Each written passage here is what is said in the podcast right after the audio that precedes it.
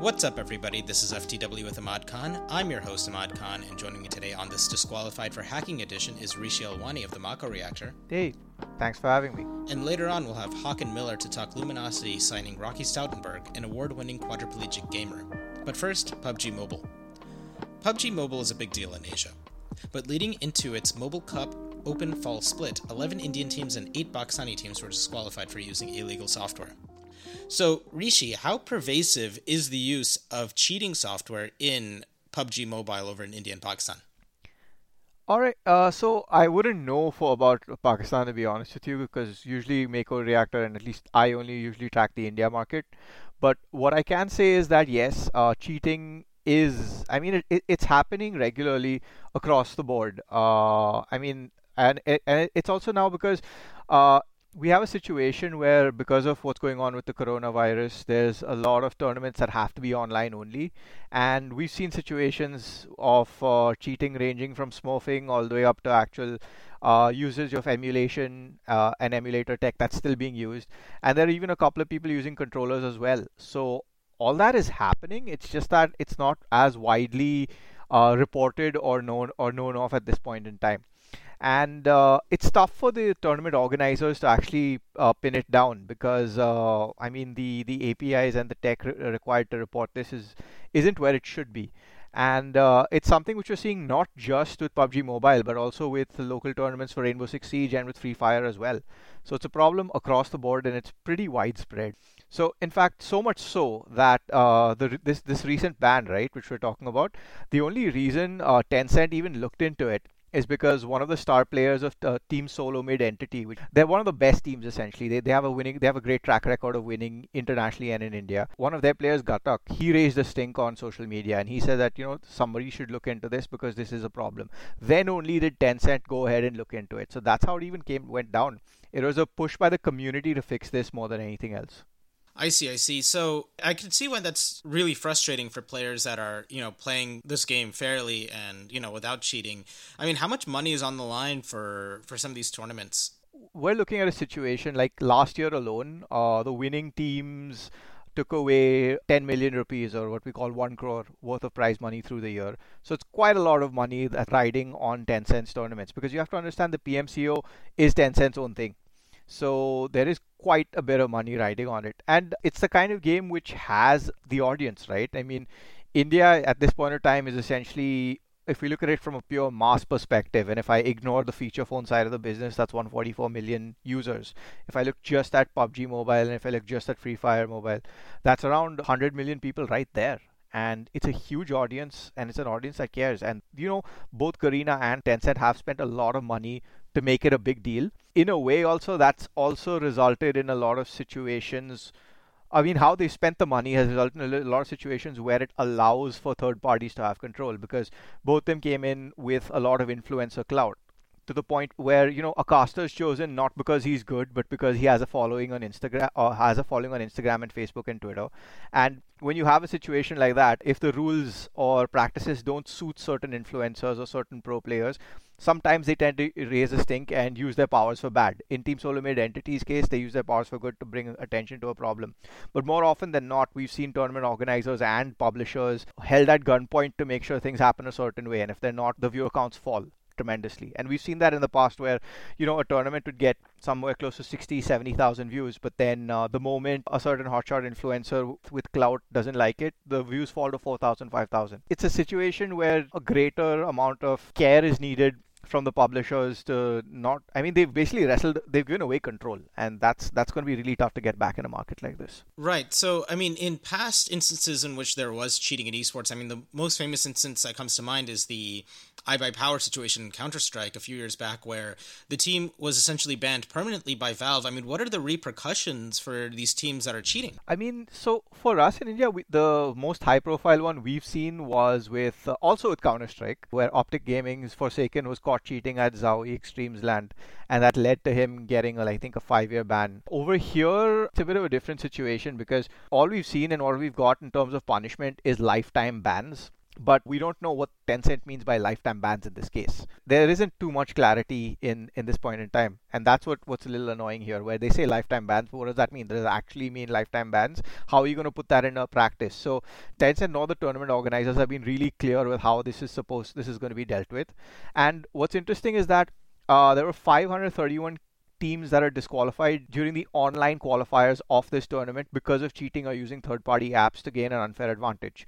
And this is possible also on Android simply because so PUBG Mobile runs on the Unreal Engine, right? So it's it's very and on Android it's really easy to sideload stuff. For most normal people, yeah, they they're not going to go to the extent of you know getting into developer options and sideloading stuff. But in India, it's quite prevalent because well, a lot of people don't want to pay for content. So so you know there are a lot of ways for on Android specifically for people to, to, to get around this. And it's even reached a point where you have certain stakeholders in the ecosystem taking advantage of this. So I think a few weeks ago I was talking to a few accessory manufacturers and uh, they make controllers for PC, but they were like, you know, our controllers also work on, on Android, but we're not saying it because on Android they work on PUBG Mobile, and we don't want to be responsible if someone's account gets banned. But yeah, people are playing that game and playing COD Mobile and playing Free Fire with our controllers, and as long as we're not saying anything, we're okay. To clean up the scene at this stage is going to be.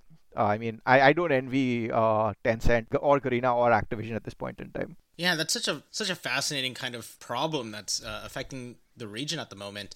And yeah, I don't know how you essentially solve it because I mean, you I mean, over 800 teams are being banned. I mean, why isn't that you know becoming disincentive enough for people to say, you know, I don't want to get a lifetime ban. Clearly, the pe- like nobody. Well, actually, have there been instances of people who have cheated and won the championship? There were situations like that, but then the only ones that have been widely reported were essentially around Counter Strike again, where uh, all of Optic Gaming's tournaments leading up to Zowie were were scrutinized. At least those in India were scrutinized, and uh, they resulted in a few matches being replayed all over again. Uh, but with with PUBG Mobile, as far as I know, there hasn't been a situation where uh, anyone has been, you know, cheating and has gone all the way. But I will say a lot of it has the reason why we haven't seen that yet is because the community for battle royale on mobile in India is very very vociferous and very very active. And it's essentially a situation where the community is playing the role of uh, ensuring there's anti cheat so yeah, I mean that's the that's the concern right there. It's essentially the community that's pulling that, that's pulling the strings in, in this capacity. You know, the other thing that comes to mind, you know, when you when you're talking to these controller manufacturers, you know, using controller on a mobile game is against the rules or forbidden. And I wonder to what extent why, because you know, on PC esports, right, they don't really care if you're, you know, using the fanciest keyboard or the crappiest keyboard or the fanciest mouse, etc., etc. You know, it's kind of up to you to use the tools that are allowed. Why are external tools tools not allowed in mobile esports. I mean, couldn't anybody just connect an Xbox or PS4 controller and you know have the most uh, accurate and competitive gameplay possible? I think a lot of it has to do with the sanctity of the sport itself right? So there used to be a point in time early on in pubg mobile's uh, life where the best indian teams like at that when it started one of the best indian teams was a bunch of college kids called terrifying nightmares. When i had spoken to them and asked them how they got so good their logic was we were playing against guys who are on emulator because it made us play better. Even though the rules are saying play with touchscreen, we are playing against people who are on keyboard and mouse, so we can train better while playing on touchscreen. That was one use case where it worked for them, and they they, uh, they ended up represent, representing India at a global level. But fast forward a few years later, when it comes to you know teams like Team Solo Mid Entity, their managers themselves, their managers and team owners themselves are very clear cut that because of the way the rules are structured and because of the way it is we it doesn't make sense to play against someone who's on an emulator because that's not the response time you're going to see on a tournament on LAN or a tournament online and it's it's reached a point where it's very well pronounced. You can tell when someone's on an emulator and when someone's not because of the response time and how fast they turn around if they're being shot from the back. So it's a situation where from a developer standpoint they want to make sure that everyone's on even keel. So for them the best way to make sure everyone's on even keel is to prevent any use of third party controllers or any controllers for that matter. And from an athlete standpoint they're pretty happy playing along because it evens out the situation as well for them. And uh, particularly for team owners that that's becoming a thing because for a lot of them also when it comes to using the tech to, to train, right? At least those who are trying to do it honestly. They all prefer playing on iOS because you know those devices run longer with less heat and less dissipation issues. So while your sponsors are usually an Oppo or a Vivo or a OnePlus, most of the training happens on iOS devices because they're easier to you know work with. Wow, yeah, that's putting that's pulling me into like a whole different conversation in which I want to ask, you know, why not play on OnePlus or Vivo devices that have 90 hertz refresh rates or you know even 120 hertz refresh rates? Um, but it's like the battery efficiency on iPhone that people prefer to practice on. Man, that's so fascinating. Rishi, thank you so much for jumping on. Definitely like to have you come back again sometime. No worries, thank you. And now I'm joined by Hawken Miller. He's a freelance journalist, streamer, and producer for Snapchat at the Washington Post. How's it going, Hawken? Good, Imad. Good to be with you. So, Rocky Stoutenberg has now signed with Luminosity Gaming. This is somebody that you interviewed for an article last year for the Washington Post. First of all, has a signing like this ever been done? And if not, like what are the impacts of this signing? Yeah, I mean, I'm not aware of any signing like this, especially with someone who's a quadriplegic.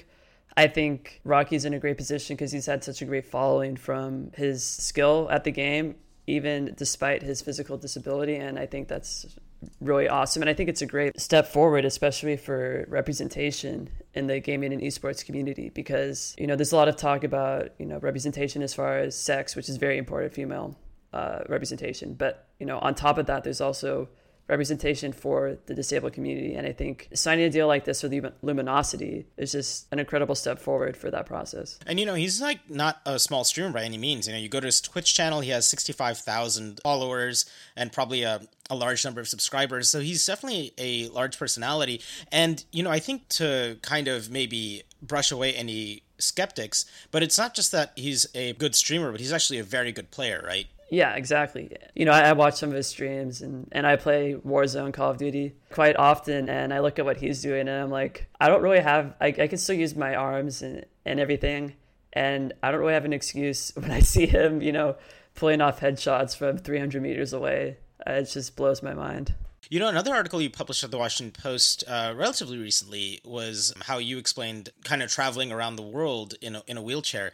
And with Rocky now being part of Luminosity and you know, once the pandemic is over, likely being asked to go in more in person events. Is this something that's appreciably more difficult, or is it that, like, maybe other people don't really understand that, you know, there are systems in place to really get around that uh, much more easily than before? Things are a lot better than they used to be, but there, I think, is still a long way to go. When I'm traveling, especially with my power wheelchair, and I know Rocky uses a power wheelchair as well as, you know, the fear of the airlines breaking those parts yes, they can replace them, but if you're kind of stuck without a certain part in a different city, then that makes things a bit more complicated. And the funny thing is, there'll be a lot of places that say they are wheelchair accessible, but then they'll have a step to get in, or it'll be something like, please go up the stairs to ask someone to help you to use this lift. And obviously, you can see why that would be an issue. So those those are little things, but I'm sure you know Rocky has it nailed down. I mean, he's been um, paralyzed, I think, since 2006. So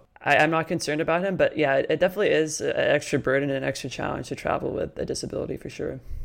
You know, when it comes to a team sponsoring a player, like we don't know the contract that was signed between Rocky and Luminosity.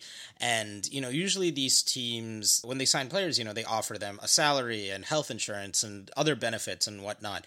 When it comes to maybe signing somebody who is disabled, do you think that it causes pause on a team's end, knowing that, like, it might be more difficult to give them what they need? Yeah, absolutely. Unfortunately, you know, that is, you know, the way the world works sometimes. I think people are a little bit concerned about having someone with a disability. Like, obviously, they're not going to say it straight out, but there's things that you have to provide for them. Medical expenses, for example, are, are a lot higher for someone with a disability, especially when we talk about travel and transportation. You have to have a vehicle that can fit a power chair, and often that is more expensive than, you know, a typical Uber or something like that. So there's all these little expenses that add up to a lot, especially if someone has a disability. But you know, if they sign them, I think they're willing to work with him through whatever needs he has. You know, what are some other prominent esports athletes that have disabilities that um, are really ascending? The, the the one that comes to mind is uh, I think I believe his name is Broly No Legs, who's a uh, Street Fighter player. I think this is part of the problem is that I don't really know any other big streamers that that have a disability, and so I think this is a good step in the right direction to, to have more representation. And then there's a lot of, you know, invisible disabilities and it's kind of hard to tell, you know, sometimes and, and some people are a little bit more private about it as well. So it really depends on that person. But yeah, I really don't know that many other, you know, big streamers with disabilities. But I think this deal with Luminosity is paving the way for that to be more of a an occurrence these days. You know, in the show Ramy on Hulu, one of the recurring characters also is in a power wheelchair. And you know, he's really funny. He's a comedian as well. And he talks about how like in the in Hollywood and in the writing world, because there aren't enough writers in the room writing disabled characters that often many times, you know, the movie industry gets it wrong. And I guess I'm asking you to what extent would having more prominent figures like Rocky or even FaZe Clan's Ewok, who I believe is deaf, can help educate or shed light on people with disabilities and trying to make the industry more inclusive and better. Yeah, that's interesting you mentioned Ewok. I forgot that she was deaf, but that just goes to show it doesn't really matter, right? Like she is an amazing streamer and very good at Fortnite and doesn't matter whether she's deaf or blind or, or whatever it might be. So I think with Rocky specifically, this means that people with disabilities are going to be like, oh, like I see someone who's doing what I want to do. And now I can do this. And I think the same applies to whatever minority community you're talking about. And I think that is an opportunity to inspire more people with disabilities to do whatever they want to do, especially with video games and start streaming and then contributing to a landscape that is more representative of that community proportionally. I know people with disabilities aren't the majority, obviously, but I think proportionately speaking, have them represented more. So I, I see as someone with disability, I see this person being successful in video games. Now I want to do this myself, and so then I add my voice into it, and then someone else might see me, and then they add their voice into the conversation. So it's kind of a, a, compounding effect, so to speak. You know, I see that Rocky is also 33 years old, which is above the median age for a professional Fortnite player. And, you know, there's this kind of narrative in esports that, especially for high Twitch games, that after a certain age, the mind just isn't as sharp as younger players. What do you make of his age? I think with streaming, like age doesn't really matter. People are most likely going to, I mean, there's obviously skill involved, and Rocky is very skilled. I'll put that out there. But I think it's also just seeing how he interacts and, you know, seeing how he plays with the quad stick. And that's something that people aren't normally used to. So I think being able to see that informs people and his personality shines through. And I think that's why people continue to go back to his stream. And generally speaking, with age, obviously the competitive players, you know, as you get older, your reaction time just slows down, and that's part of life. But you know, there's a lot of older streamers. Tim the Tatman, he's he's past thirty. Like he just had this huge social media frenzy over Fall Guys, and it didn't have anything to do with his reaction time at all. So if you're trying to be the, the highest skilled player, I think age definitely comes to effect. But if you're a streamer, I think your personality is, is what makes or breaks you. So you don't feel I mean, based on your conversations with Rocky, like you don't feel that, you know, he's gunning to be going to the Fortnite World Cup, but that he's more just wanting to stream on Twitch. Well, I mean, I can't say what, what he wants to do. And if he wants to do that, that's awesome. I mean, I think he's definitely capable of competing on that level. But generally speaking, for age, like it definitely plays a role, but it's not the only variable that you need to take into account. Well, thank you so much for jumping on. Yeah, for sure. And that was FTW with Imad Khan. If you like the show, please rate, subscribe, and share. Full transcripts of the show and links to our Patreon can be found at ftwahmad.com. To find Rishi and keep up to date on all gaming and esports news out of India, follow him at Rishi Alwani on Twitter. To keep up with Hawken and all the work he's up to, you can follow him at Hawken Miller on Twitter. If you want to follow my writing over at the New York Times, the Washington Post, and elsewhere, you can find me on Twitter at Imad. Annie Pay is our producer. If you have any questions or would like to submit a question for our Fan of the Week segment, message her at pay underscore Annie on Twitter. Joe Domek is our outreach manager, and Ron Lines is our researcher. With that, we'll catch you guys next week.